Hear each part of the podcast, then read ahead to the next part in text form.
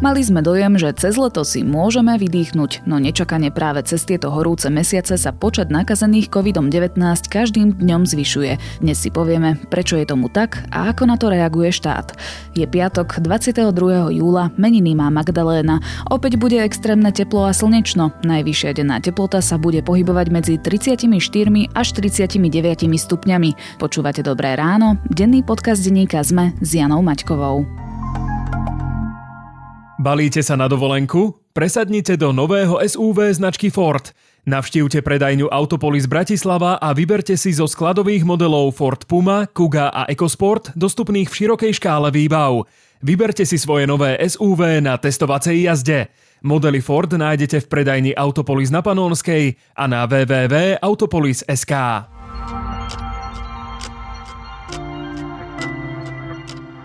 A teraz už krátky prehľad správ. Vláda podľa Borisa Kolára funguje bez problémov. Vyriešenie koaličnej krízy je na lídroch SAS a Olano, vyhlasil líder hnutia Sme rodina. Podľa neho by mali Igor Matovič aj Richard Sulík urobiť kompromis. Európska centrálna banka zvýšila svoju základnú úrokovú sadzbu o pol percentuálneho bodu na 0,5% K zvýšeniu úrokov pristúpila prvýkrát od roku 2011. Sprísňovaním menovej politiky reaguje na rastúcu infláciu. Zdravotníckí odborári v otvorenom liste vyzvali ministra Lengvarského na osobné stretnutie. Rokovanie o mzdách sa uskutočnilo 14. júla za účasti premiéra Eduarda Hegera a ministra financí Igora Matoviča, avšak bez zástupcov stavovských organizácií. Odborári to považujú za ignorovanie a dehonestáciu. Po pravidelnej údržbe plynovodu Nord Stream 1 boli včera ráno obnovené dodávky ruského plynu do Európskej únie. Plynovod bol mimo prevádzky od 11. júla. Na Mikolaju dopadlo 7 ruských rakiet. Starosta mesta Sienkevič informoval, že zasiahli nevyhnutnú infraštruktúru mesta. Útok nemá obete na životoch. Naopak, ukrajinská armáda mala zasiahnuť 6 ruských muničných skladov v Chersone. Viac podobných správ nájdete na Sme.sk alebo v mobilnej aplikácii Denníka Sme. Ľudia nad 50 rokov sa môžu dať zaočkovať štvrtou dávkou vakcíny proti covidu. Dôvod je jednoduchý. Každým dňom sa zvyšuje počet nakazených. Dáta pritom nie sú presné, keďže sa mnohí testujú doma. Konečné číslo nakazených môže byť oveľa vyššie. Prečo piata vlna prišla cez leto? Ako nakazení zvládajú nové subvarianty? A čo robí štát? Budem sa pýtať redaktorky denníka SME Denisy Koleničovej a redaktora Michala Katušku. Rizikový profil ochorenia COVID-19 je aktuálne nižší ako pri chrípke. Epidemiológ nevidí zmysel v žiadnych celoplošných opatreniach. Momentálne sa ale vlna ochorenia dvíha, hoci presné čísla už nemáme. Odborníci odporúčajú odporúčajú, kto okorieť nechce, môže sa chrániť individuálne. Ľudí s rúškami a respirátormi v posledných dňoch naozaj pribúda, najmä v MHD a v obchodoch. Michal, aké sú aktuálne štatistiky nakazených? Sme teda na nejakom vrchole 5. vlny? To sa ešte nedá povedať, že či sme na vrchole. Predpokladám, že ešte nie sme. Podľa tých aktuálnych dát e, z posledného dňa laboratória vlastne sprostredkovali dáta o tom, že je, bolo nakazených opäť vyše tisíc, ľahko nad tisíc prípadov ale toto číslo nie je veľmi presné z dvoch dôvodov, ale indikuje nám, že jednoducho v porovnaní s predošlými dňami, týždňami vidíme jednoducho, že od začiatku júna, približne od 4. júna ten počet infikovaných neustále rastie kontinuálne, bez prerušenia a tá hladina tých tisíc nám len indikuje teda, že, že uh, už sme sa dostali na úroveň, na ktorej sme boli približne koncom apríla, keď teda už bol úbytok prípadov počas e, tej poslednej štvrtej vlny. Ale teraz je tu vlastne aj ten problém, že kým vtedy fungovali tie mobilné antigénové odberné stanice, ktoré sa normálne zaznamenávali a boli súčasťou štatistík, teraz vlastne tento systém antigénového testovania neexistuje, takže ľudia sa testujú e, samotestami doma a teda môžeme z toho veľmi logicky usúdiť, že tá tisícka, ktorá pochádza vlastne z PCR testovaní v laboratóriách, je v skutočnosti nezodpovedá realite a tých prípadov bude oveľa viac v Spojených štátoch používajú koeficient krát 7. Aj u nás sa e, takáto miera ako keby ďalších prípadov, ktoré nevidíme, nevieme o nich, ale zrejme sú, tak sa používala aj počas predošlých vln. Takže počet prípadov rastie, je ich zrejme veľa, oveľa viac ako vidíme v dátach a keďže vidíme neustály rast, tak sa nedá povedať, že sme ešte už na vrchole. Vieme povedať, že koľko ľudí s touto nakazou je v nemocniciach? Z posledných údajov, ktoré som videl, je to ľahko nad 300, čo je teda v rámci nejakých predpokladaných kapacít nášho zdravotníctva stále v zásade dobré číslo. Nepredpokladá sa, že by sme počas tejto letnej vlny čelili nejakému vysokému náporu a že by sa vlastne hoď aj stále rastúci počet prípadov neskôr s tým typickým odstupom dvoch týždňov až mesiaca potom premietal do radikálne zvýšených čísel v nemocniciach ale zrejme o tom budeme ešte hovoriť, že prečo je to tak. Áno, presne, budeme o tom ešte hovoriť, ale ešte um, takto na začiatok, uh, Denny, ja sa chcem spýtať, že ako je vôbec možné, že práve tak veľa nakazených ľudí je práve cez leto? Lebo um, za posledné dva roky sme si zvykli, že leto je taká ako keby oddychovacia fáza medzi vlnami a že skôr tá vlna príde na jeseň. Takže čo sa teraz zmenilo? Na to sú medzi odborníkmi dva rozličné názory. Ten jeden hovorí o tom, že za to môžu uvoľnené opatrenia, to, že ľudia začali sa viacej pohybovať, teda zvýšená mobilita, nastali všetky e, rozličné podujatia a svadby, rodinné oslavy. Ale potom je tu výrazná aj druhá skupina odborníkov, ku ktorej sa ja trochu prikláňam a tá hovorí, že aj keby sme mali také prísne opatrenia, aké boli počas zimy v roku 2020 alebo v roku 2021, tak by sme tu mali ten nárast a je to spôsobené najmä tým, že prišli infekčnejšie subvarianty Omikronu BA4 a BA5 a teda ani znížený pohyb by nepomohol, aby sa znížil ten nárast.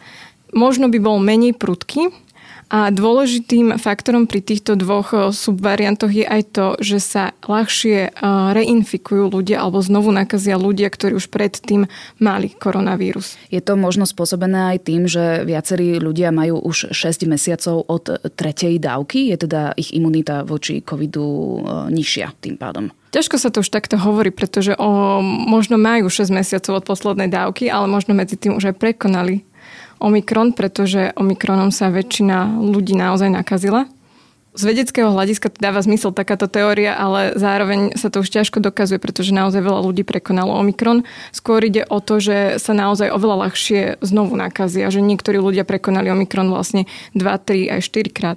Tie príznaky pri týchto subvariantoch, či už e, BA4 alebo BA5, sú podobné ako pri predchádzajúcich variantoch, teda či už akože Omikron alebo keď sa vrátime ešte Delta. Či je to podobné v zmysle, že niekto to prekoná bez toho, aby vôbec nejaké príznaky mal, iný má len nejakú takú slabšiu nádchu a potom sú prípady vážnejšieho charakteru. Tie príznaky sú veľmi podobné variantu Omikron, k delte by som to neprirovnávala.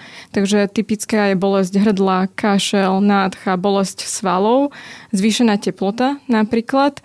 V podstate už v júni e, varianty BA4 a BA5 boli dominantné v Amerike, takže máme nejaké prvé data práve z amerických nemocníc, kde sa pacienti často stiažovali na veľkú bolesť dutín napríklad. Hovorili, že ich vlastne boli od hrdla až po špičku nosa a mnohí to prirovnávali alebo si mysleli, že majú streptokokovú infekciu. Čo tiež ešte ostáva podobnej a o čom veľa hovoria pediatri, je to, ako sa tá mm, infekcia prejavuje u detí. A to sú často črevné problémy, e, riedka stolica a e, zvracanie čo ale je vlastne možno trochu väčší problém cez leto, pretože nastáva tam dehydratácia u tých detí a tie deti preto často končia hospitalizované v nemocnici. Že je tam vlastne dôležité, aby tí rodičia dávali pozor na väčší príjem tekutín. No a tiež horúčky sú vraj častejšie. Dá sa povedať, že nastupujú skôr, že už v prvých dňoch, pričom práve u detí hovoria pediatri, že môžu trvať aj 6 a 7 dní, čoho sú často práve rodičia vylakaní, ale vraj je oveľa menej nálezov na plúcach, oveľa menej častá je dýchavičnosť, ako bola napríklad pri delte a oveľa menej častý je ťažký priebeh ochorenia. Je nejaký rozdiel v priebehu ochorenia u tých, ktorí sú očkovaní a ktorí nie sú očkovaní? To je zase taká zákerná otázka a tam odpoviem vlastne podobne ako predtým, že Nie som si istá, či toto delenie stále na očkovaných a neočkovaných je v aktuálnej situácii dobré, pretože aj tí neočkovaní sú už väčšinou prekonaní a lekári sa zhodujú v tom, že majú nejakým spôsobom rozvinutú imunitu voči koronavírusu a tá ich chráni. Takže môžeme sa rozprávať o tom, že či e, kvalita tej ochrany je rovnako dobrá ako po očkovaní, ale v zásade každý má nejakú ochranu už teraz proti koronavírusu vyvinutú. Najlepšie sú na tom podľa výskumov ľudia, ktorí sú zaočkovaní a zároveň prekonali koronavírus. Tam sa hovorí o tzv. hybridnej imunite. A zároveň aj ten vírus už vyzerá inak to hovorí mnoho odborníkov, takže e, nedochádza tak často k tým ťažkým priebehom ochorenia. Takže tu máme asi aj tú odpoveď, že prečo je tých hospitalizovaných tak málo. Abo razantne menej. A čo vieme povedať o liečbe covidu? Máme dostatok antivirotík, vieme už e, liečiť nakazených lepšie? Tak e, primárne sa COVID nelieči antivirotikami v súčasnosti, ale tá liečba je symptomatická, čiže väčšinu nakazených pacientov COVIDom liečia lekári na základe toho, aké majú príznaky, čo znamená, ak ich boli hrdlo, dostanú niečo na bolesť hrdla. Ak majú horúčky, tak dostanú e, lieky alebo im odporúčia im paralén striedať s ibalginom, aby si znížili svoju teplotu a to je väčšina pacientov, ktorí nie sú rizikoví alebo nie sú dostatočne pokročilom veku. Ale v podstate máme antivirotika. Dá sa povedať, že sú tri antivirotika, ktoré sa aktuálne používajú. Pri liečbe covidu o, nazývajú sa molnupiravir, remdesivir a paxlovid. Pričom tieto antivirotika sa bežným pacientom nepodávajú. Sú určené pre ľudí, ktorí majú vyšší vek alebo trpia viacerými chronickými ochoreniami. Pričom dôležité je tiež povedať, že sa tým nedajú liečiť pacienti, ktorí majú ťažký priebeh ochorenia, ale je dôležité dôležité, aby boli podané ešte v tých prvých dňoch nákazy, než sa ochorenie, ochorenie rozvinie. Mali pacientov, ktorí prišli s tým, že by potrebovali tento liek zabezpečiť, ale nepodarilo sa nám ho objednať. Ja som ešte minulý týždeň e, písala e, liek na COVID s tým, že bol dostupný až o 3 dní, ale bol. Teraz e, momentálne sú regióny, kde vôbec nie je dostupný. Otázka je, že či ich máme dostatok, pretože viacerí lekári, s ktorými som sa rozprával, hovoria o nedostatku týchto liekov. Molnupiravír sa vyznačuje tým, že je dá sa povedať, že možno najmenej učený, ale najviac sme ho používali, pretože ho bolo dostatok. Aj o ňom lekári hovoria, že ho majú málo. Potom mm, ten remdesivir je trošku iný ako, ako tie ďalšie dva, pretože to nie je tabletka a je nutné ho podávať v nemocnici. No a najúčinnejší je teda Paxlovid, ktorý by boli všetci šťastní, keby sme ho mali veľa, pretože vyšiel najlepšie v klinickom testovaní, kde vlastne pomáhal 90% pacientom a odporúča ho aj Svetová zdravotnícká organizácia, ale nemáme ho dostupný aktuálne, pokiaľ viem. Ale prečo to tak je a kde zlyhal ten systém, prečo vlastne Paxlovid nie je dostupný v našom zdravotnom systéme, tak o tom nevieme. Štát spustil očkovanie štvrtou dávkou pre ľudí nad 50 rokov a aj pre deti nad 12 rokov, ktoré majú oslabenú imunitu. Pamätám si ešte debatu, že očkovanie štvrtou dávkou sa malo otvoriť až na jeseň, keď budeme mať e, vakcínu upravenú na Omikron variant. Dostali sme ich teda skôr? Nie, nedostali sme ich skôr. E, v skutočnosti je očkovanie štvrtou dávkou aspoň limitovane prístupné už od marca. Týka sa ale, alebo doteraz sa týkalo len e, ľudí, ktorí majú e, problémy s imunitou, to sú tzv. imunokompromitované osoby.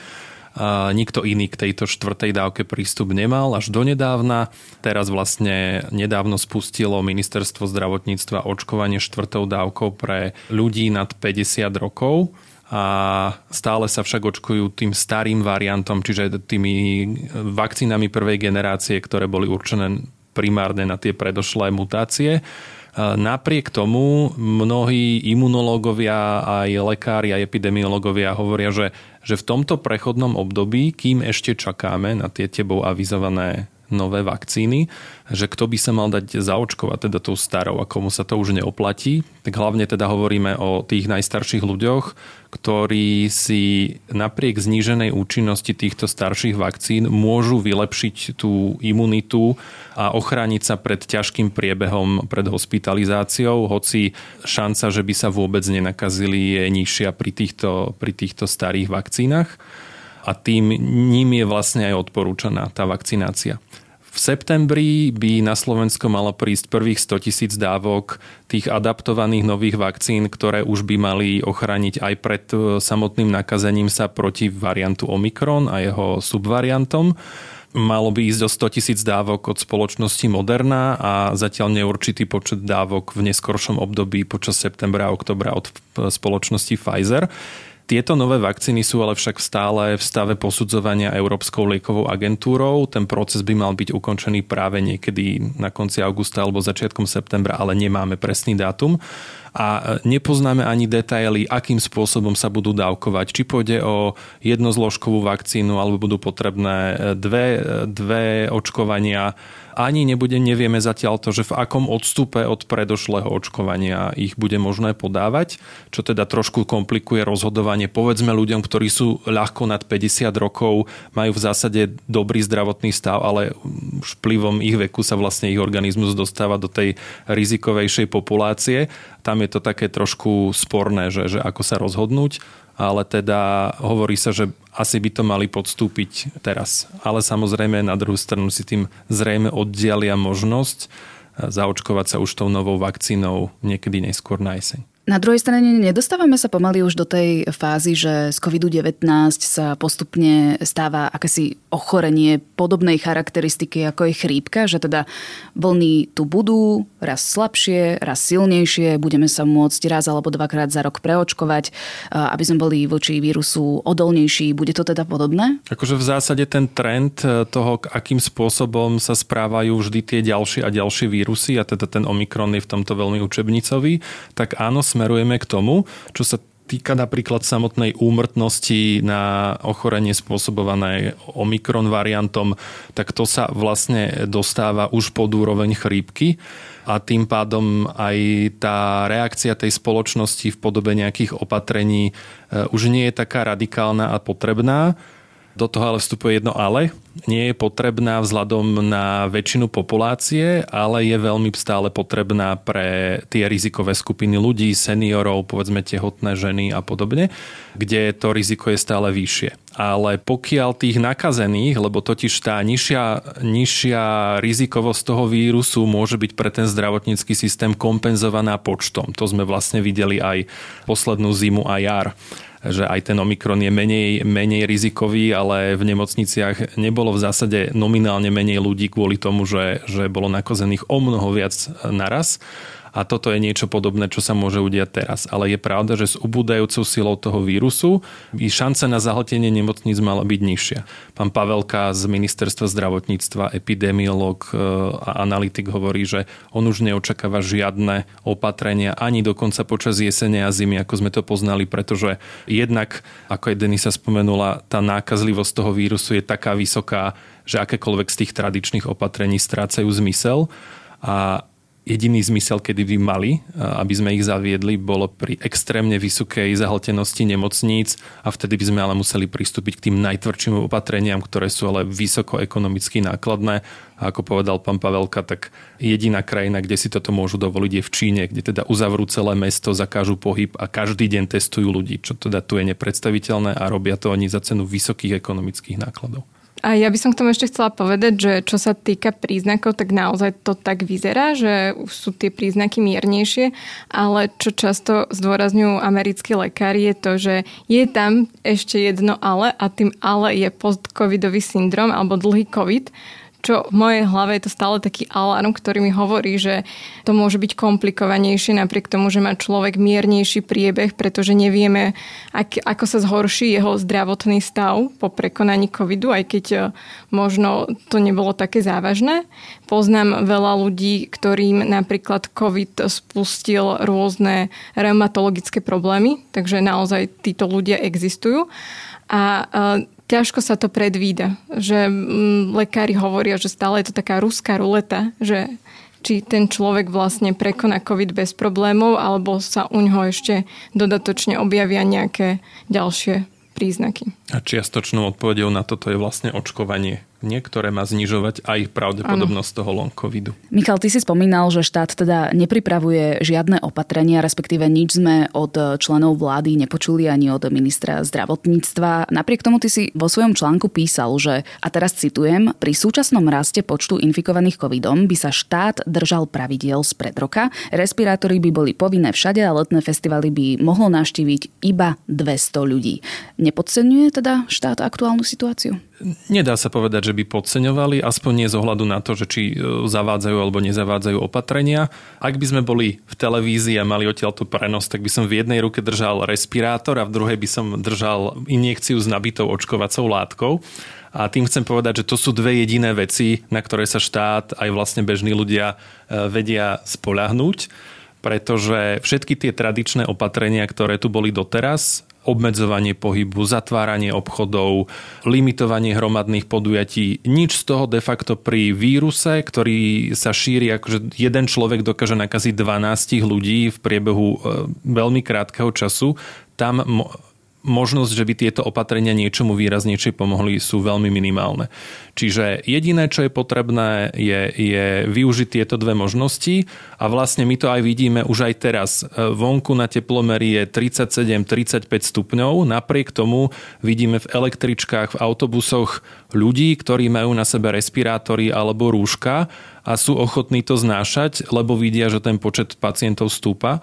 A to je vlastne niečo, na čom sa možno aj ľudia občas až čudovali, že čo je to za, za, za tvrdenie hygienikov, že od niečo vám odporúčame, keď teda máme nejakú predstavu o tom, ako ľudia rešpektujú nejaké odporúčania, ktoré nie sú povinné. Ale teraz sa to stáva vlastne tým leitmotívom celej tej vlny, že už je to naozaj v našich rukách, je na nás sa chrániť a vojsť s respirátorom na tvári, hoci aj v horúčave do električky je úplne normálne. Dokonca to budeme musieť robiť, lebo inú šancu na ochranu nemáme. Injekcia e, s vakcínou a tá fyzická bariéra pre dýchanie. Vždy je to v princípe o našej zodpovednosti, ako k tomu pristupujeme. Aktuálne ten rizikový profil, keď to meriame cez riziko hospitalizácia alebo riziko smrti, je výrazne pod rizikovým profilom e, bežnej chrípky. E, v takomto prostredí nevidím dôvod, prečo štát by mal regulovať alebo prípadne príjmať nejaké celoplošné opatrenie. Vyzývame skôr na individuálnu zodpovednosť. Je na vás, ak chcete mať priebeh. Ak chcete mať priebeh ľahký, očkujte sa, pekajte si tváre ruškom. Čo jeseň? Čaká nás niečo nevydané alebo výdané? Čaká nás ďalší prípadne lockdown alebo ďalšie mm, veľké počty nakazených, ktorí budú hospitalizovaní v nemocniciach, ďalšie umrtia? E, určite nás čaká ďalšia vlna. Nie je úplne jednoznačné, že kedy to bude. Napokon tá letná je teraz u nás prvýkrát Niektorí očakávajú vlnu už od septembra alebo od tej jesene a ďalší zase hovoria, že ten hlavný nával príde v zime vlastne na prelome decembra a januára. Nie je to až také dôležité, pokiaľ nepríde nejaký špecifický variant, ktorý zatiaľ nikto neočakáva. Budú vysoké počty nakazených. Otázka znie, ako ich Slovensko zvládne monitorovať, vzhľadom k tomu, že e, slovami matematika Richarda Kolára a jeho jeho slavného prejavu z prezidentského paláca, lebo nevieme, nemáme tie dáta, takže trošku je tam tá, tá analytická tma, ale teda vieme predpokladať, že tých nakazených bude opäť veľa. Nemali by sa tak e, automaticky premietať do nemocníc. Vidíme totiž trend s každou ďalšou vlnou spôsobenou iným variantom v tom slede, že Vzhľadom na pomer medzi infikovanými a tými, ktorí skončili v nemocniciach, ten sa znižuje. Čiže numericky tých ľudí mohlo byť viac, ale ešte viac bolo tých, tých čo sa nakazili. Čiže vidíme ten klesajúci trend. A do toho vstupuje ale ešte ten taký externý faktor, že my vieme, že akým spôsobom bol zaťažený zdravotnícky sektor, že dochádzalo k vysokému odchodu zdravotných sestier a aj lekárov, aj teraz aj lekári vlastne sú v nejakej štrajkovej pohotovosti. Čiže my vlastne opäť nevieme, že ako veľmi je to zdravotníctvo opäť oslabené aj personálne po týchto vlnách a nevieme, že koľko zvládne. Naposledy sa hovorilo o 3000 lôžkach, za hranicou ktorých, za naplnenosťou ktorých vlastne nasleduje v tom covidovom autobote bolo napísané, že, že humanitárna kríza alebo katastrofa a my nevieme, či náhodou toto číslo nie je nižšie. Napriek tomu neočakáva sa, že by sme sa nejak výraznejšie, aspoň tie prvé mesiace jesene, mali nejako približovať k tomuto číslu. Buďte teda prosím opatrní a dávajte na seba aj svojich blízkych pozor. Toľko Michal Katuška a Denisa Koleničová.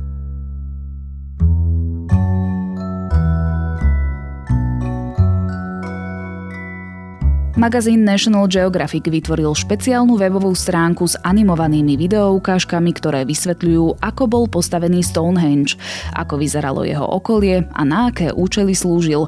Ak vás fascinuje história a stavby staré tisíce rokov, určite vás stránka nadchne.